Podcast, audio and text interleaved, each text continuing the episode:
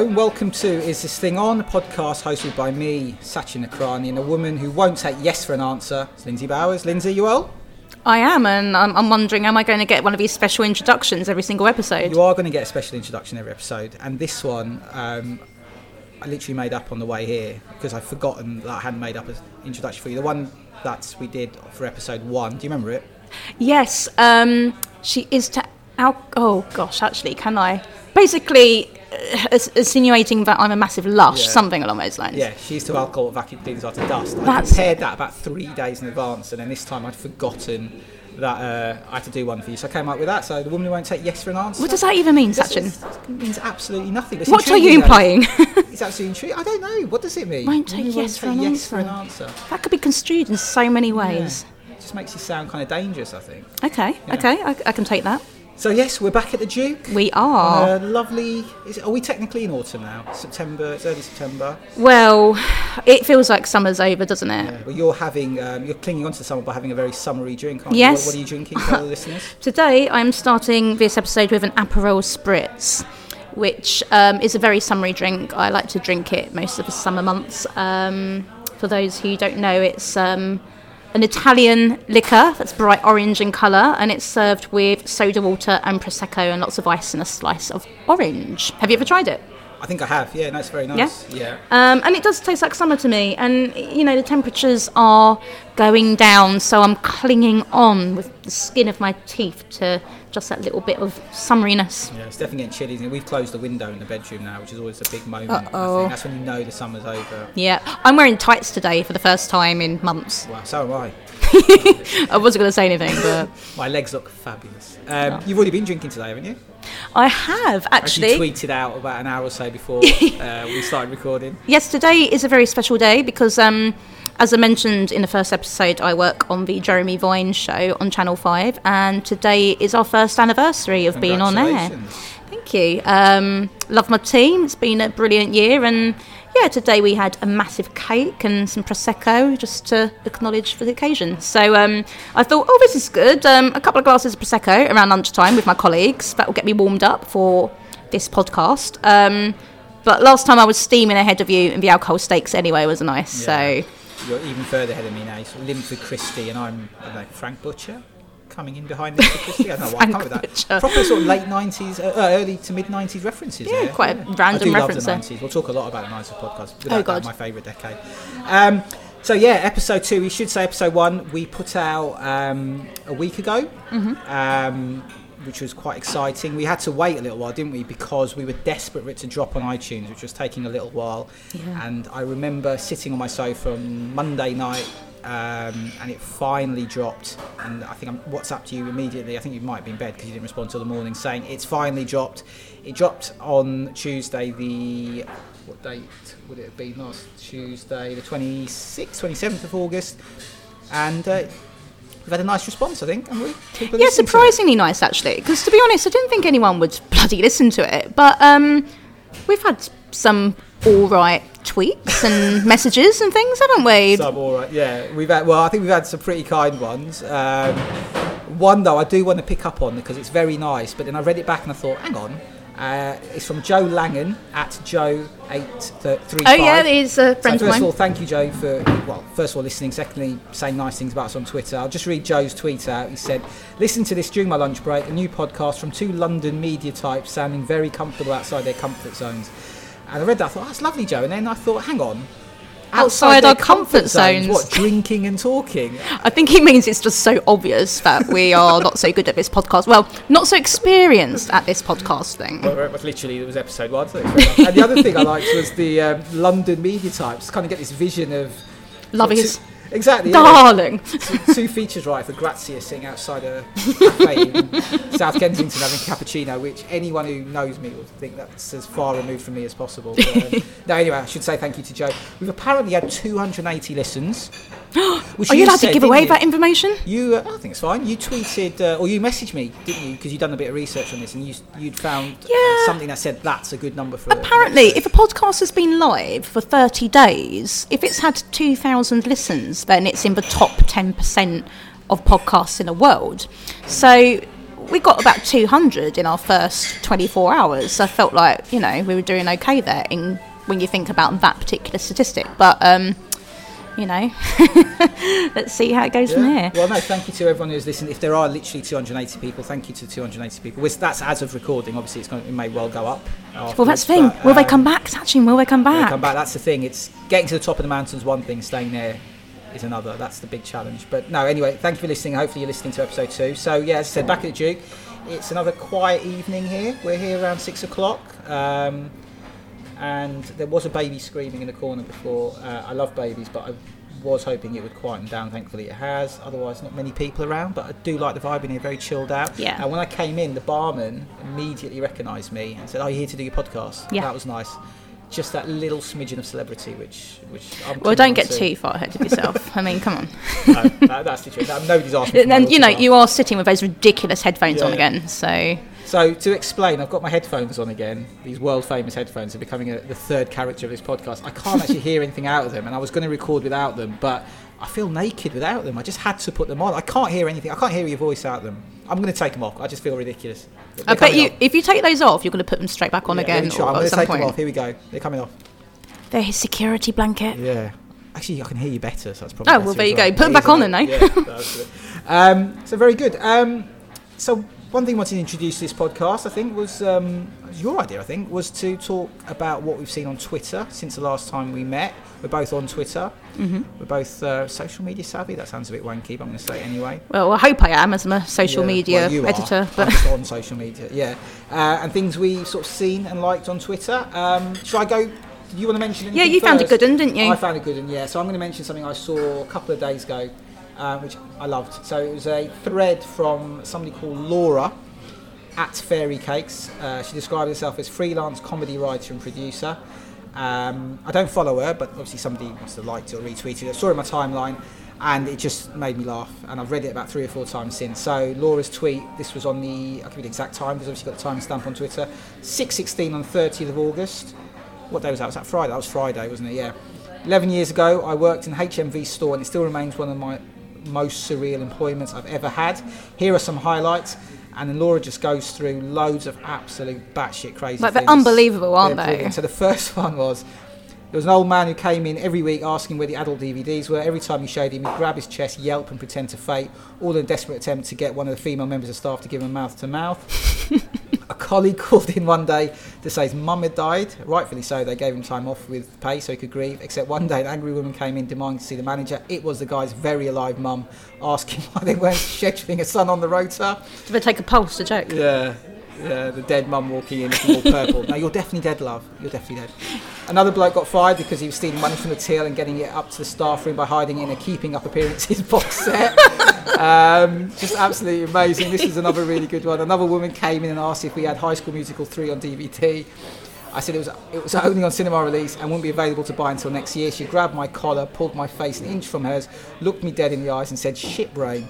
And my, shit brain. Shit brain. Great, great insult. And my favourite, quite simple one, so it makes me laugh every time I see it.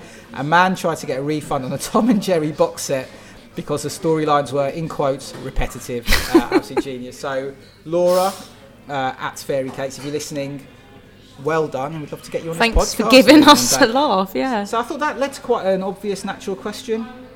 Uh, Lindsay, what's the worst job you've ever had? Or weirdest, if you want to put it like that. Um, it probably would be pretty much my first job. Uh, when I was sixteen, I started working in a call centre. Go on. And yeah, I did it on and off uh, for years and years, kind of um, during the summer holidays, uh, when I went to uni, whenever I came back, I would go back to the call centre out of term. Can you say what the call centre was for? What it, uh, was? It was flogging insurance to people, flogging, um, like D V D subscriptions. Um, it's a bit random. Insurance flogging. And D V D subscriptions. Oh, God, yeah, it, it was the most soul-destroying thing I think I've ever done, just having to cold call people. And, um, I'd hate to do that. I haven't got the balls to... Um, I'm, I'm not a salesman, yeah, I would find it hard to persuade people to do things. No, I mean, I don't even like talking to people on a phone. I'm a journalist, and I don't like talking to people on a phone, so obviously I have to do it sometimes for my job. Um, but, yeah, that literally was my job, just you sit with your headphones on, uh, linked up to a computer that just auto-calls person after person after person, most of who shout at you and call you horrible names, and, yeah, it, it was... Um, It wasn't the most fun I've ever had. But I tell you what, it made me determined to do really well at university, because I thought, I can't do this for the rest yeah. of my life. I have to, I have to, I don't know, just do anything but this. So, you know. Motivated you to do better with your life. Yeah. How when about... You, well, I was going to say, when you get cold call now, do you have more sympathy then with the people who cold call you? Because no. You can empathise no. No. Just I mean, I, honestly, I even, I, I'm never rude to them, but in my head I do think, well, I don't get... proper bloody job, even though I used to do that job. Do that so, yep, job. I'm a hypocrite. Um, but I tend to... No, the thing is, I think it's worse these days, because the kind of cold calls you get these days are just outright trying to con you. Like, oh, have you been in an accident? Yeah. And I never did any of that sort of stuff. It was literally like... The kind of stuff I'd be... Um, doing is they're, they're a member of a particular bank or credit card company, so I'd ring them to try and, you know, upsell whatever they already mm. had with them. Um, but when I get, oh, um, you've been in an accident and you're owed some money, I just hang up on them straight away, because I think, well, who are you trying to kid? I actually worked in a call, uh, call centre, but it wasn't cold calling. It was Labbrook's call centre. As some, in the betting company? As in the betting company okay. in uh, Harrow, I think it was... South Harrow, in the summer of two thousand two. I just finished university. I was going to go off and do my postgrad, so it was just to fill that sort of long summer you have. Uh, and I actually loved it because it was just so easy. It was people would call in to place a bet. Oh. You'd process it. I mean, once you got good at it, you could process it in like twenty-five, thirty seconds, sometimes ten. You know, the system was pretty slick.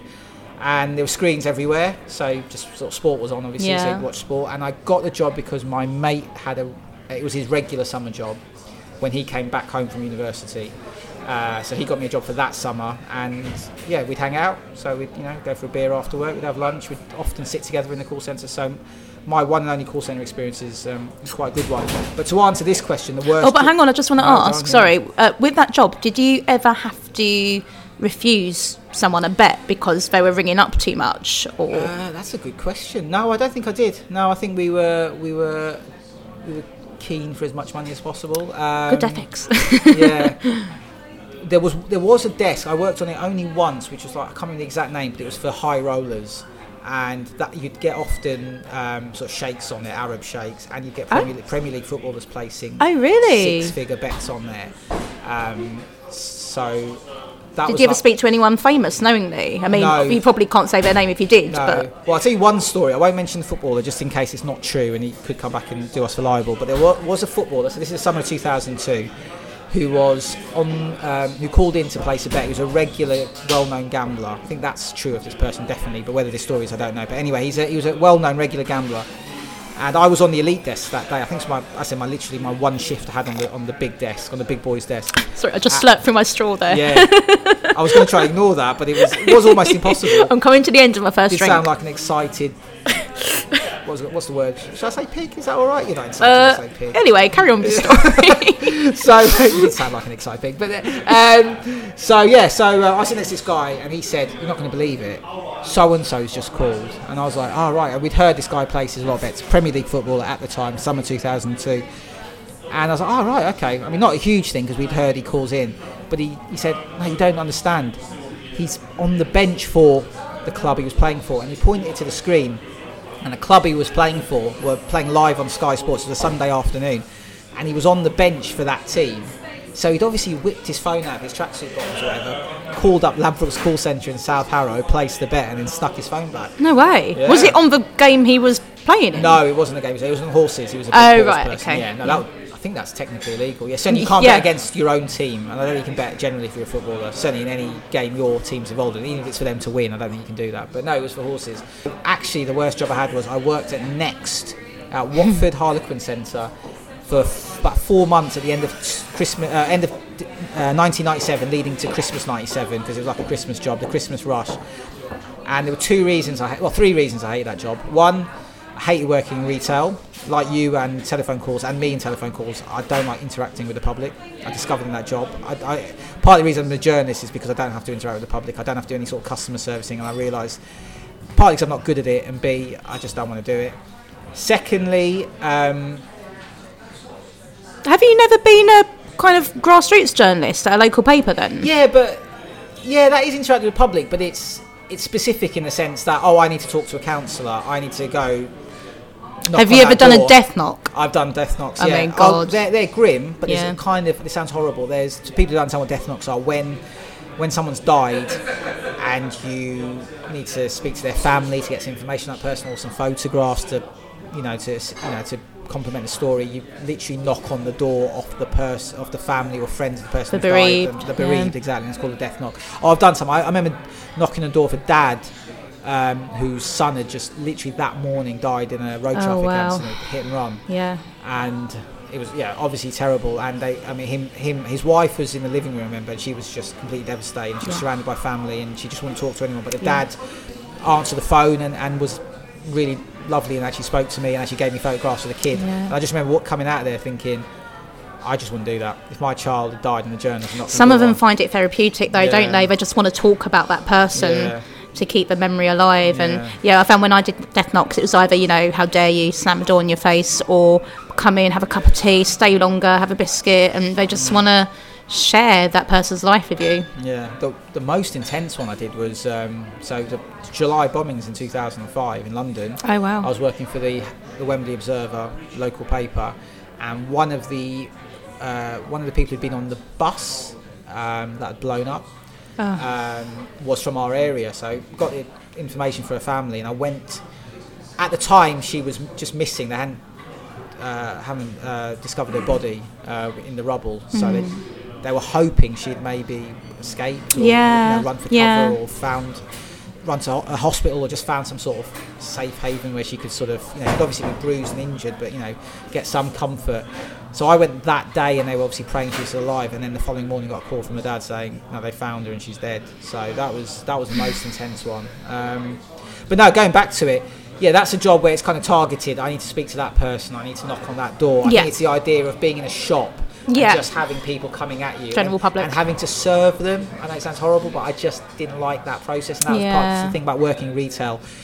Uh, you know, I was in the shoe section at Next, and having to s- sort of kneel down and give people shoes and go near people's feet, shoe, go people's near feet, yeah. and occasionally sort of having to, you know, that thing where you touch the toe and go, how does yeah. that feel? Is yeah, that, why is that come? I mean, I just hated it. And and the, the other issue there, it was only for four hours. It was four hours on a Sunday. And I was clock watching the entire four hours, and I was sixteen at the time. I did think, I don't think I'd ever be able to do a normal job because I can't get through four hours without constantly looking at a clock. And how yeah, am I going to do eight yeah. hours in the real world? So that actually genuinely freaked me out. And the other reason, the final reason I, I didn't like the job, very specific, was I was working there on the Sunday morning after Princess Diana died. Oh, right. And uh, we held a minute silence for it in Next. And I, I don't know, I just found it ludicrous. We all stood there. there ta- it's not a royalist then. No, well, I'm not a complete, complete staunch Republican. Uh, mm. Yeah, I'm completely anti-royal. But the yeah, Tannoy announcement came over, said, we're now going to hold a minute silence for Princess Diana, who died in the early hours of this morning. And everyone in the shop just like put their bags down and stuff and just kind of somberly lowered their head and put their arms behind their back. I, just, I don't know, I just thought it was ridiculous. I know it sounded heartless, but I just thought, what are you all doing? I mean, none of us know her. She's not a member of our family. She was a people's princess, Sachin. Do you remember where you were when Diana died? I do, actually. Um, I I was um, about twelve years old, I think, and um, I was watching Nickelodeon, uh, watching my Saturday morning cartoons. And um, I'll stop you there, Lindsay. Because I know this because I was working at Next. She died overnight on Saturday. So were you watching Nickelodeon sorry, sun- on Sunday? Sunday morning cartoons. To be a pedant, Sunday sorry. morning cartoons. Yeah. And um, I remember a, a strap line came up at the bottom of a on screen Nickelodeon? on Nickelodeon. No, just saying, um, please please turn over to a news channel for a, for a uh, an announcement from Buckingham Palace. Wow. So I did it and saw the news. And it was quite early in the morning, and my um, my dad and his ex-wife, um, his wife at the time, uh, were having a lie-in. And I went upstairs and woke them up and told them, and my stepmum burst out crying, and they thought I was, no, no, she hasn't, she hasn't, and ran downstairs, and, you know, it was a big drama.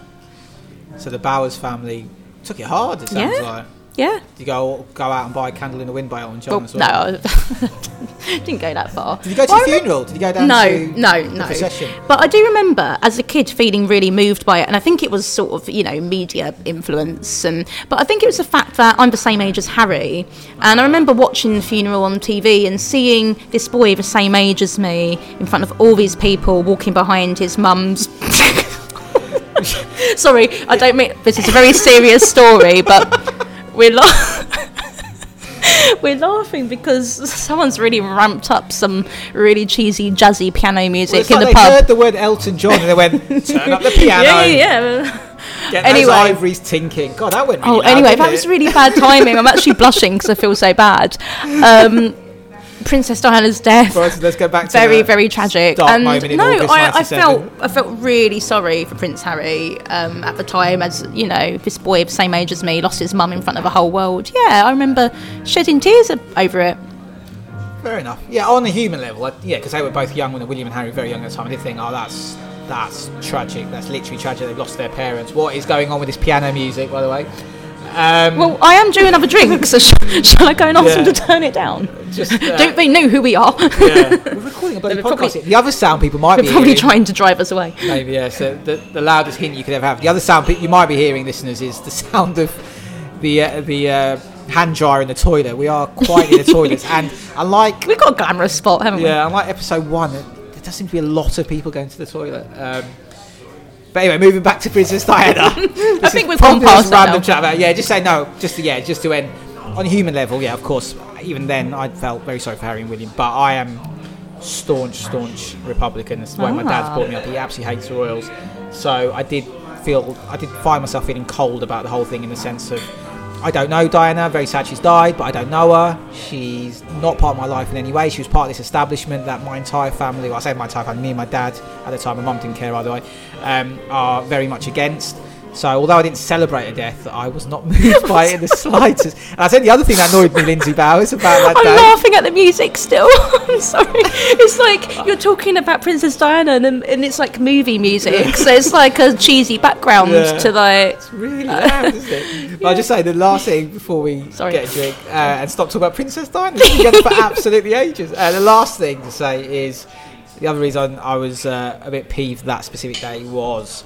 Liverpool Football Club, who I support, were meant to play Newcastle, oh, no. and they postponed the game in tribute, or not tribute, but in memory of Princess Diana, which I thought was ridiculous. But anyway, let's stop talking about Princess Diana. Well, that's a reason to abolish the monarchy, right yeah, there. Just that's literally what I thought. Right, get rid of them now. They've yeah. stopped Liverpool playing. Uh, right, another so drink. Let's get well, another drink and let's finish your drink first. What the hell is going on with this piano?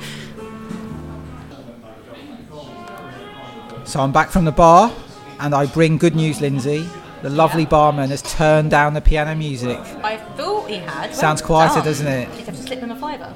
Um, no, he just did it. Uh, he did it off his own back. He's the guy who, um, who when we came in, um, asked if we were the people doing the podcast. Um, he recognised recognised me immediately, which was very nice. So I just went back to him and said, "All right, turn the music down a bit," and uh, he immediately did it. Do you know what? While you were at the bar, yes, um, this is just quite funny. Um, I put something on my Instagram story before we started recording, saying, "Hey," um, well, I didn't say "hey" because only influencers do that, and I'm not an influencer.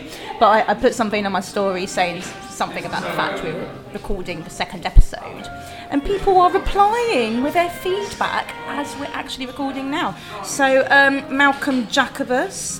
He, he replied to my story saying, "Less swearing, please." Outrageous. That you know is what? fucking outrageous, Malcolm.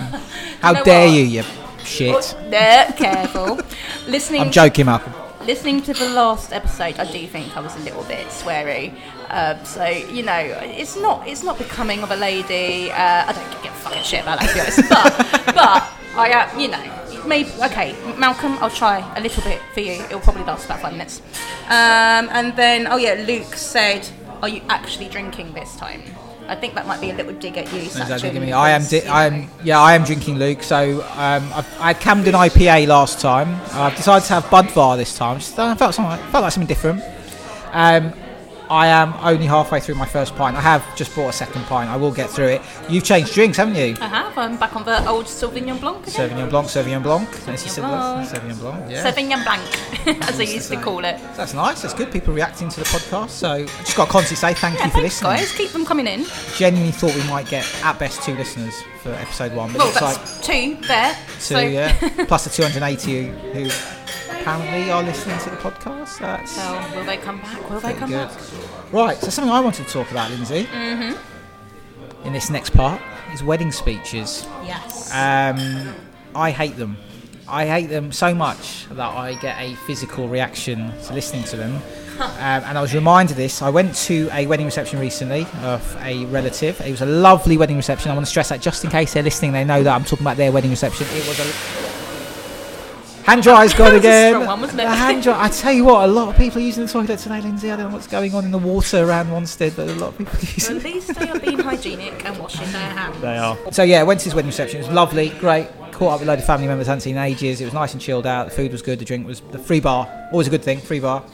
But there were a few speeches. And I was reminded that I hate wedding speeches. And I said I get such a physical reaction to them that, yet again, I had to leave the main hall...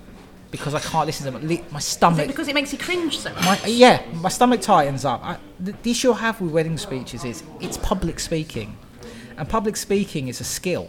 You know, it's it's a trait. It's something you work at, you develop, yeah. you hone, you fine-tune, you get better at.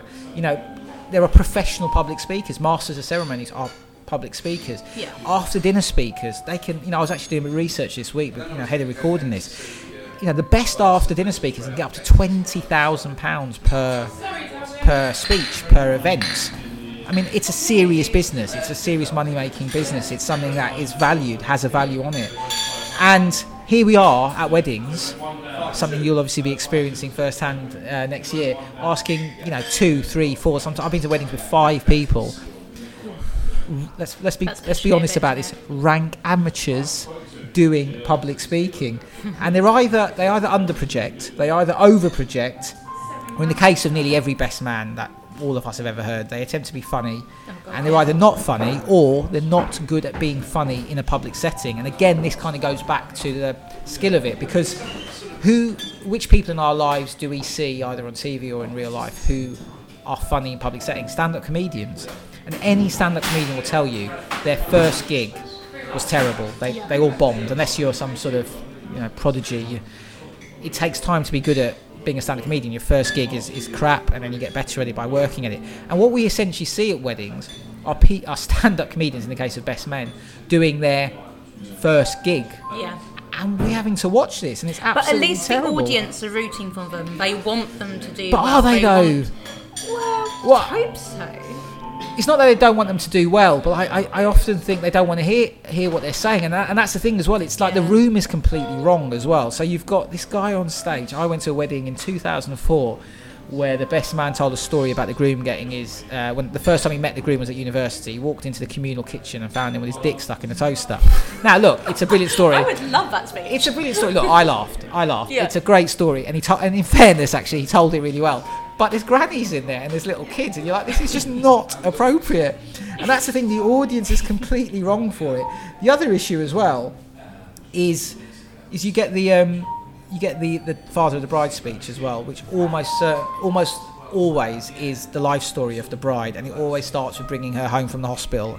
And I'm sorry, even if I'm a friend of the bride, I don't give a shit. I don't, I don't care about the day you brought her back from hospital. I don't even think the groom does. And I've got to the point where I genuinely think, and I've been trying to get your thoughts on this, because obviously you are getting married soon. I'm, you know, be open and completely contradict to me if you want. I genuinely think all weddings would be better if you took out speeches. I think if you went to a wedding and you were told, or you you found out there were no speeches, I think instinctively you think, thank fuck for that. I don't think the guests want to hear them. They just want to eat, drink, have a chat with their friends who they may have not seen for a while, the family members they may have not seen for a while. I think actually a lot of people who give the speeches don't want to give the speeches. I once went to a wedding, a friend of my wife's, and we got to the church really early, so we were kind of posturing around a bit, me, my wife and two other mutual friends.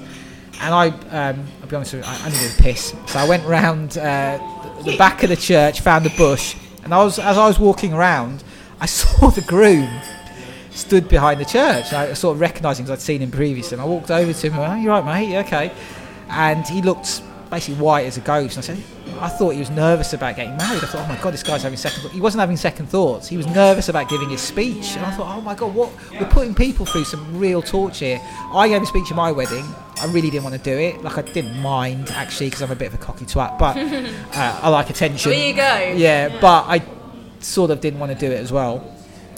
And one final thing before I let you get in on this. People will be listening to this go, oh, this is, this is rich coming from two people sat around the pub talking into microphones. But the difference is you don't have to listen to this podcast if you don't want to. You can not, not download it. it on a room of people exactly. sitting there being forced to listen to us. Exactly. I have to, pretty much have to go to the wedding of the person who's invited me, and then I have to sit in that room and listen to it. And I can't do it anymore, Lindsay. I've got to leave the room. I'm sorry. It's too painful. That's fair enough. I think a lot of people would share that sentiment. But I think you're talking about traditional wedding speeches, and you know, the whole father of a bride starting with the birth of his daughter, and you know, it all being very saccharine. I don't think they always have to be like that, but uh, two summers ago I was asked to do a bridesmaid speech for one of my best friends, and um, I did it, and it was actually really good fun. So basically there, there was me and another bridesmaid. Um, this other bridesmaid I've never met before in my life, and she lived in New York. So not only did we not know each other, we lived in different time zones, and we had to write a speech together. Oh my God, how did that work? You know what? It ended, I'm actually pretty good mates with that bridesmaid now, because obviously she came in from New York before the wedding. Um, she actually stayed with me for a while, so we got to know each other for a few days leading up to, actually I think it was around the time of a hen do, I can't remember, but anyway, Morwenna, I'm talking about you if you're listening, hi. Hello, um, Morwenna, yeah, from New York. Lovely, lovely girl. Um, Five hours behind as we're recording. Well, she's actually, she's, she's. last time I heard from her, she's moving back to London, and she might even be here now, so if you are Morwenna, we need to hook up. But anyway, um, we, we wrote a speech together from afar, and then when we finally met, We we practiced it, and we, I remember we like got through a couple of bottles of wine, practicing the speech, and I mean we thought we were hilarious. I remember practicing it to Tally and our friend Tristan, and they were like, mm, "It's about ten minutes too long." So ten minutes too long. How no, long was okay, this speech? No, actually, actually, sorry, no, it was ten minutes, so it's oh, too okay. long. So we needed to shave about six minutes off it. But, um, Nine and a half minutes if I was there. Well, so. Yeah, that's the thing. How long should they be?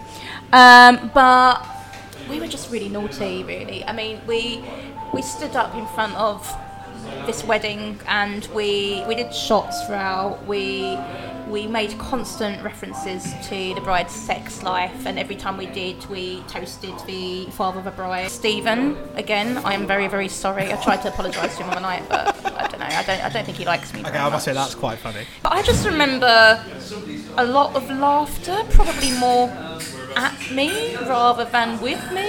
But I was. I was very, very, very nervous leading up to it. But I did enjoy it, and I would totally do a speech again. Slightly randomly, mm-hmm. Giles Brandreth wrote an article for The Guardian in September two thousand four. You know Giles Brandreth, the guy with the jumpers. He's sort of uh, on the One Show and stuff. Do you not know who Giles Brandreth is? Sorry. You'll know him. I, do, Google I, Giles Brandreth. The name banded around my office, he sounds like maybe one of those people who must have been on Jeremy Vine's show. Yeah, I mean, yeah, yeah. I think I have heard him mentioned by my team. Yeah. So anyway, he wrote an article for The Guardian in September two thousand five, which I printed off, about, well, it's titled Seven Golden Rules of After Dinner Speaking. But I think some of these are quite relevant to speaking in general. I'm not going to go through them all, but just the bullet point to them is know your audience. And again, I think that's something that, for instance, best men's best man best men speeches don't do. Entertain your audience, not yourself. Again, I think that's something that doesn't happen in wedding speeches, because again, the in-joke thing, you're sort of talking to about four or five people, maybe ten, and there's hundred or so people there. I was probably just entertaining myself at Jenny's wedding, wasn't I? See, I? That's God, the everyone who was there listening to this, I'm so sorry. um This is a good one. Number three on Giles, Giles Brandreth's Seven Golden Rules of Afternoon Speaking. Stay sober. Now, obviously, you're going to struggle with that at a wedding. Nonsense. Nonsense. Absolute yeah. nonsense. Um, as he writes, you need your wits about you. Um, and the final one, don't outstay your welcome. And I just think too many speeches are just too long as well. So yeah, anyway, fair enough. That is my wedding speech. Um, we didn't. That, that was your wedding speech. That's. That was my, wow. I think you know what? I think that was a bit of a sort of Freudian slip. Yeah. That, that, so let's admit it. I I actually really want to give a wedding speech. That's the problem, and I've yeah, never been allowed to do one. Yeah. Um, I think we're doing pretty well for time. It's a bit quieter. We haven't heard the hand dryer go off. The piano music is a bit quieter. Oh, so, I've just had a text from Joel Young. Do you know him? Yeah, yeah, I know Joel yeah, Young. Yeah, Joel says, tell Satch I told him to fuck off. Uh, do you know Joel Young? Yeah. How do you know Joel? Uh, we worked together at I T V. Oh, I know Joel, because he's um, he does a podcast called... Um, uh, it was a, it's a nineties football podcast. With a, you'll know who he does it with, Asher Rose, who was one of the very nice people who tweeted praise about our podcast. Oh, lovely. Yeah, so he does a nineties football podcast. That's how I know Joel. Anyway, let's not waste too much time on that time. Um, but no, fuck off, Joel. Yep, there you go. Okay, so should we do the, should we do the quiz? Mm-hmm. So we're going to end this podcast. As as I said on episode um, one, we, uh, well, we did on episode one a quiz. We're going to continue to do quizzes at the end of each episode before we do the play-out music as well, uh-huh. which we'll do is a regular thing.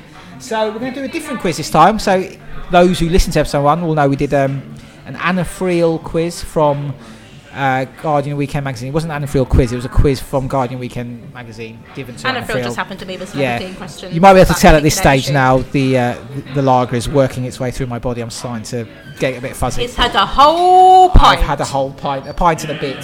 Um, so yes, the Guardian Weekend magazine Q and A to Anna Friel, we use that as the basis of a quiz. We're going to do something completely different today and try and make this a bit of a regular thing. I think that's the idea, where I'm going to ask Lindsay three sports-related questions because that's my sort of speciality and you, you know very little about that. And then you're going to ask me three showbiz questions? I am. Three yeah. showbiz questions. And we're going to see who knows more. Yeah. Do you want to go first? Okay, shall I? Yeah, am I it. asking you all three of mine straight away and then you should ask... Do, no, should we alternate? Alternate? Uh, yeah, that's yeah, a good idea. Okay, Let's okay, alternate. So you ask me your first...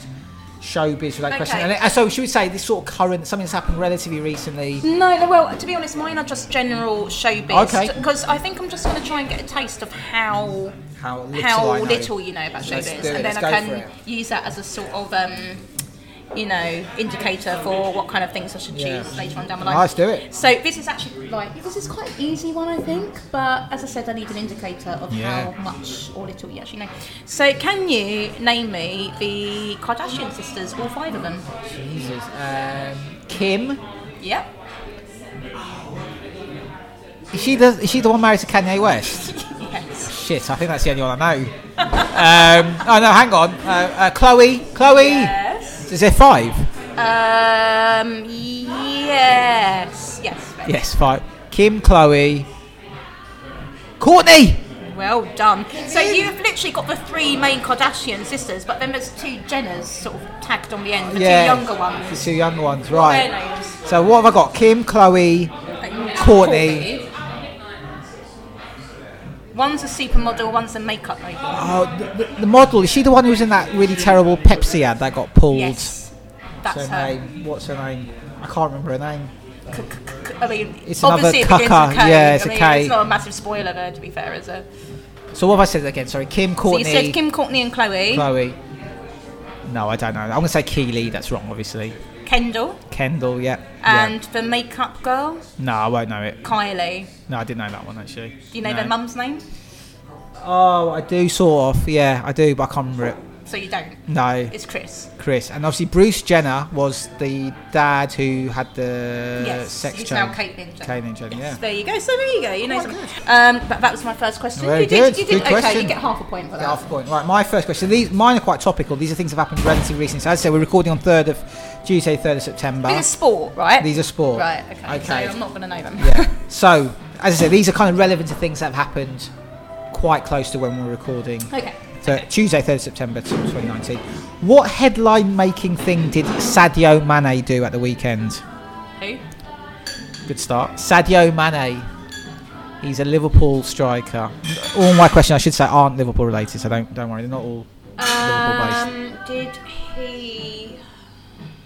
Was it was it in the mainstream news as well as sports? No, it was just sport. It didn't, so it didn't stretch beyond is sport. Is it kind of something he did in a game rather than he was caught taking drugs? Or oh yeah, it wasn't anything major was, serious. Yeah. It was game related. It's pretty. Or got it, a tattoo with a knife or you know, no, no, no. It's pretty frivolous. Did you say he's a striker? Yeah. So that, yeah. Um, okay, pass. I don't know. Yeah, it's quite, maybe a bit difficult. So Sadio Mane plays for Liverpool. Liverpool played Burnley on the weekend. They beat him three nil. Mane got substituted quite late on, and he threw an almighty strop. Ooh. He I, like re- I mean, just the stroppiest of strops you've ever seen. And the reason he threw the strop was because another one of his teammates, Mohamed Salah, a fellow striker, didn't pass him the ball.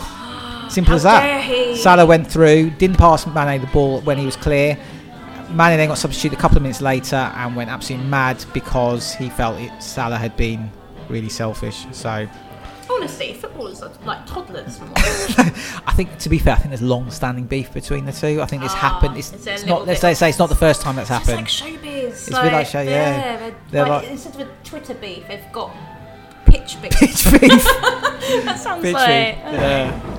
Very good. Okay, um, that was maybe a bit hard, but anyway, uh, what's your second question? Right. So, if you if you remember episode one. Sachin and I spoke about our guilty pleasures. Yeah. You said one of your guilty pleasures was listening to the music of Taylor Swift. Love Taylor. Well, love her. In that case, name me. Oh God. Three men, famous men Ooh. She's dated. Okay, Harry Styles. Yeah. That's the obvious one. Oh my God, I think I know this. Oh God, who's that? The British actor who wore the T-shirt. Although, was yeah. that dated? Are you counting him? Because that of people said I'm that was a publicity stunt. Pre- you know, he is famous. Um, oh, you know. I can't remember his name. Tom Tom Hiddleston. There, well done. Ding, ding, ding. One more. Right, the third one. I third. mean, you, I could have just said British people because God, she, she likes British. She's men. had three British men, has yeah, she? Yeah, there's a third British man I can think of. Who's that the third she, one? Um, but if you can think of any others. Yeah, I think she's. I mean, she's dated some sort of quite famous people, hasn't she? Yeah. So Tom Hiddleston, Harry Styles. Ah. Uh, No, I'm not going to get it. I'm not going to get it. Well, should I tell you who the third British yeah, man go is? For it, yeah. Calvin Harris. Yes, of course. The Scottish of course, I knew that. D J I knew that. Musician. That's that's killed me. I knew that. It probably would have been easier for the ask you, can you name me three people Taylor Swift hasn't dated? Yeah. Not that I'm slut shaming her, no, but you know she's, she's had a fruitful, she gets around. She's had a fruitful love life. But I'll forgive her because she wrote Style, which I love. Style's a great song. She likes those inches. Column inches. Column inches. Column inches. Not cock inches. Right, okay, well, you know, we could have left that as quite a funny, but you just have to go there. Let's just say it. Let's just say what's on our mind. Right, you ready for my second yes, sports-related yes, question? I think I am, I think I am. So this is sort of following on from the Mane one. Um, okay, I'll say. What headline-making thing did Neymar not do recently? Who's Neymar? Exactly. It's a t- that's a tough one. So Neymar uh, is a Brazilian footballer, the world's most expensive footballer.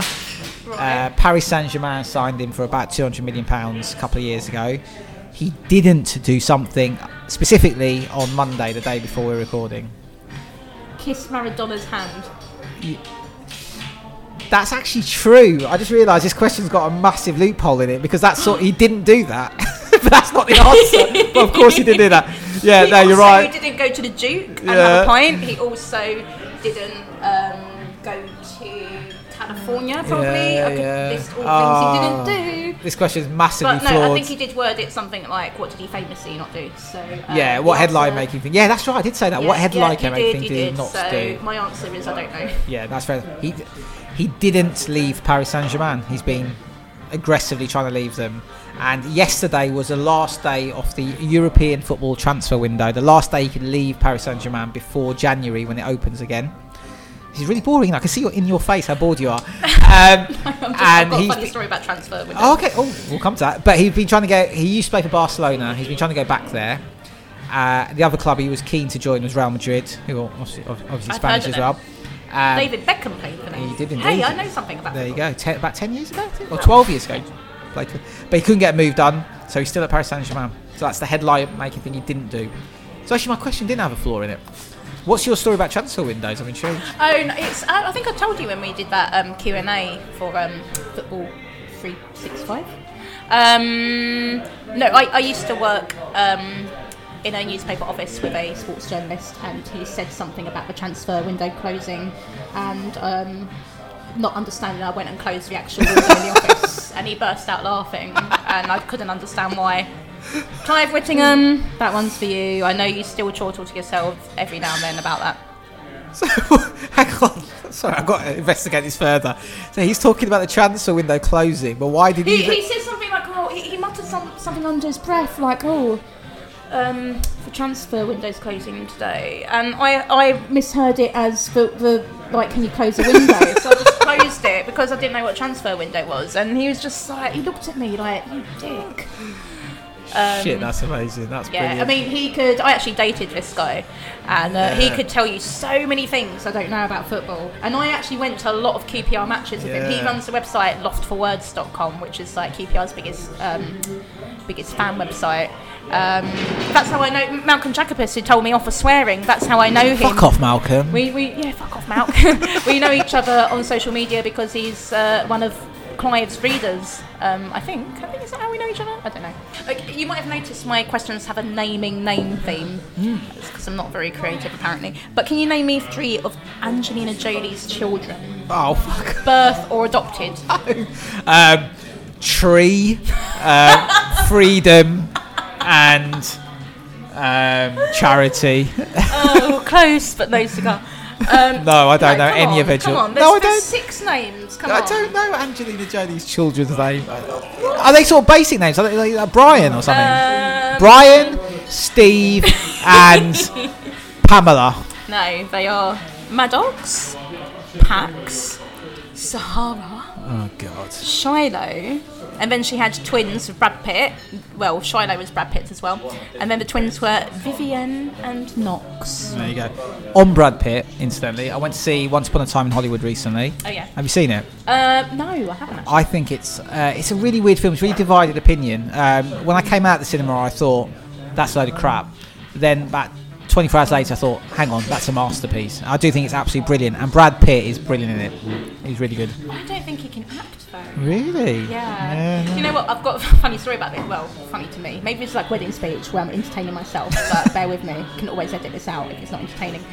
But um, I was watching Mister and Missus Smith, that well-known film. Well, that's where they met, wasn't that's it? That's where they met, yeah. yeah. And there's a scene, like a really tense scene, where they just had like a massive gunfight. And the, you know, the premise of the film is that they're husband and wife, but they're both secret F B I agents. They don't, and they basically got a hit on each other, and you know, they're having marital problems, mm. but also trying to kill each other. And there's a really kind of tense scene where they're pointing a gun at each other and quivering and staring at each other in the face. And Angelina Jolie is sort of like huffing and puffing, and you know, her eyes are kind of watering, and she's really like fighting the emotion, like, do I kill my husband or not? And Brad Pitt's just like staring at her blankly. And Tally goes to me, like, she seems more upset about that this than he is. And I was like, no, I just, I just, I think he's trying to act, but he can't. Like, literally, she's quite a good actress, and he's just, you know, he's trying to look yeah. upset about possibly killing his wife, yeah. but yeah. Anyway, yeah. that just made me. No, I think that's probably a good point. I mean, he's not look, he's not the greatest actor of all time. I think maybe Once Upon a Time in Hollywood suits him because his character is a bit chilled out and a bit laid back. Yeah, um, he's always eating, isn't it? In every role he's ever had. I don't know. Does he eat? No, Have you noticed him eating in Once Upon a Time in Hollywood? No, he drinks a little bit, but no, there's no eating. Fight Club and uh, Ocean, the Ocean's Eleven or Twelve yeah. or Thirteen or Fifty-Eight or how many ever many there are. He's always eating yeah. in films. I've noticed. Another thing on Brad Pitt, which I was discussing with someone recently. So when I was growing up in the nineties, best decade ever, we will talk about this. We'll do a nineties special because I love the nineties. Um, Brad Pitt was kind of, it was almost like the definition of a gorgeous man. And I remember like the phrase that became quite common is, he's no Brad Pitt. Yes, to say yes. he's not good looking. Shania Twain referenced it in a song. She well. did. So uh, Brad Pitt, that don't impress me much. Exactly, and it was used just generally, wasn't it? Quite, it became quite ubiquitous. Yeah. He's no Brad Pitt, yeah. and I was just talking to someone recently. I can't remember the context of the conversation. Who is, who is, who has been the next Brad Pitt? Has there has there been that guy where people go, he's no dot dot dot? Yeah, I don't think there's been a. Pitt, has there been a George successor Clooney, to Brad Pitt? Sometimes people might be like, "Oh, is no George, no George Clooney?" Did you just say? No, it is Brad Pitt. Isn't it's it? always been Brad Pitt. He's no um, Brad Pitt. Has there been a Brad Pitt since Brad Pitt? Yeah. Well, Brad Pitt is still Brad Pitt. I mean, he's fifty something. But he's still pretty good looking, isn't he? Well, in he's really cool in uh, uh, Once Upon a Time in Hollywood. He's like, like he, he's like. Is I, he I want to be his mate. Stunt double. Yeah, I want to be his mate, but. I don't look at him and go, "Oh, you're going to get all the girls, mate." I mean, because he's fifty odd. You look at him in Thelma and Louise. Yeah. Oh my God. And Fight Club and Oof. Interview the Vampire, and you Oof. go, "Yeah, mate, you're going um, you're yeah, to you're going to score right tonight." It's still, oh, it's no Brad Pitt. I yeah. mean, he's he's classic. Like, you know how we think about classical Hollywood actors, like um, can't think of any now.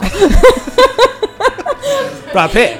Tom Cruise, Brad Pitt. No, I mean like proper fifties. Like, oh, right. I think of actresses more like Joan Crawford yeah. and Marilyn Monroe. What, what's the male version of that? Like Gene. There was a Gene. Someone wasn't there. Gene oh, Hackman.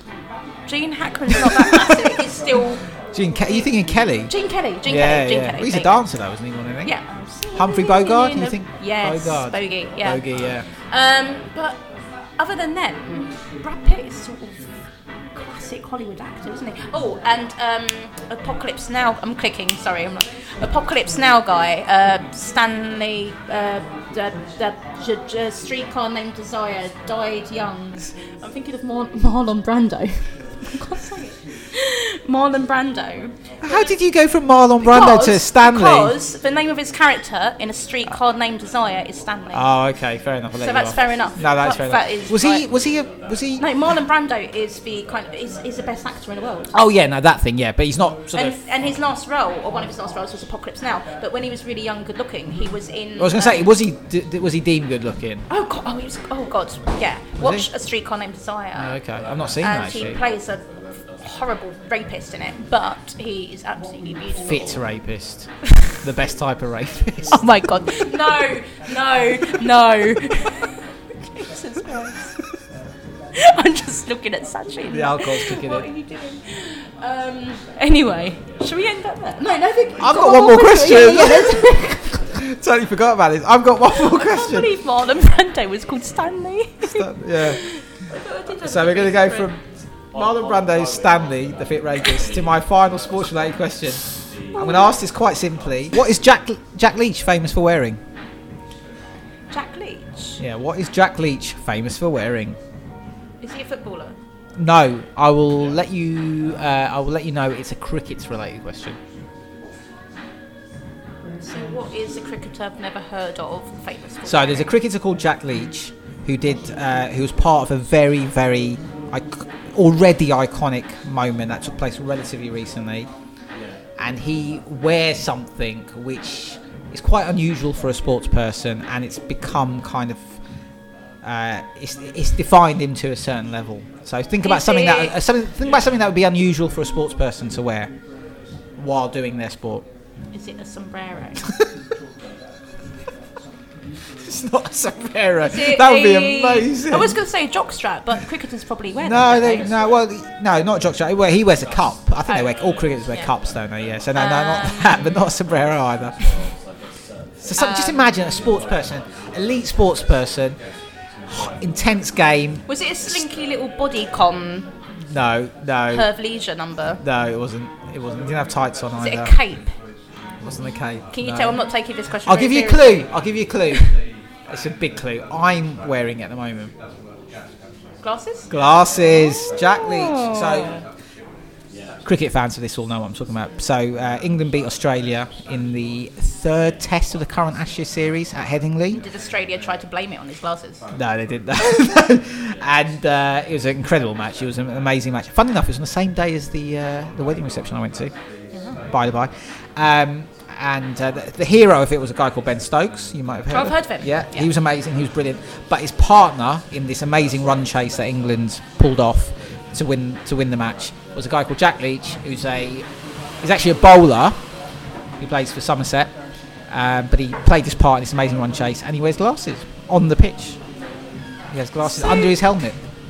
Oh, I see. Yeah. Well, really, he's the first person to do that. Not the first person. Other people have worn glasses, but it's unusual. It became a thing. Jack Leach wears glasses, and there were articles about famous sports people who wear glasses. So There you go. Fascinating. So there you go, listeners. This um, this podcast, like episode one, has brilliantly descended into utter chaos. um, but I think we're done. Yeah, that was I think very we're done. enjoyable. Yeah. It veered from. I need to go and use a hand dryer. Sublime to ridiculous. Yeah. Uh, thank you to the piano player earlier, and also all the people who've gone to the toilet. I've had a lot of fun, Lindsay. Before we go, we've got to do the music thing. Oh yes, yes. So as we said on episode one, we're going to end every episode with music. Um, we're going to take it in turns to hand each other our phones. I've got Apple Music, Lindsay's got Spotify, and the way it's going to work is we're going to hit shuffle, and whichever song comes up, that's going to be the lead out music. And just to let you know, listeners, we're not going to reveal the song when we play. We're going to tease that a little bit, but you'll obviously hear it immediately, if that makes any sense. So, so I'm handing you a playlist that yeah. I have named Euphoria, because it's full of songs that make me very happy. Very good. So we can end in a so cheery way. So press shuffle on that baby and okay. see what we come so up with. So I've got Lindsay's phone. I'm going to hit shuffle now on uh, on her phone, on her Euf- Euphoria playlist. And uh, whichever song comes up will be the lead-out music for this episode uh, of... Is this thing on? Is this thing on? Almost forgot Is the name of it. On? Is this thing on? I hope this thing's on. This podcast. So here we go. On. Hit shuffle. Here we go. Enjoy.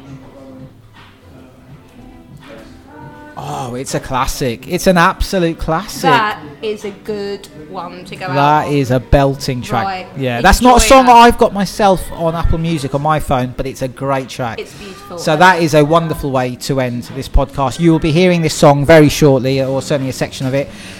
Thank you for listening. Genuinely, all the people who listen to this podcast, who listen to episode one, who will listen to episode two, thank you very much. We're, we're just ridiculously we grateful. We love your feedback. And love your feedback. Keep getting in touch. But only if it's good. Um, even the bad stuff. Yeah, the bad uh, Malcolm, go fuck yourself. Joel, I love you, but also go fuck yourself. Lindsay, I love you. Thanks for being on this Aww. episode.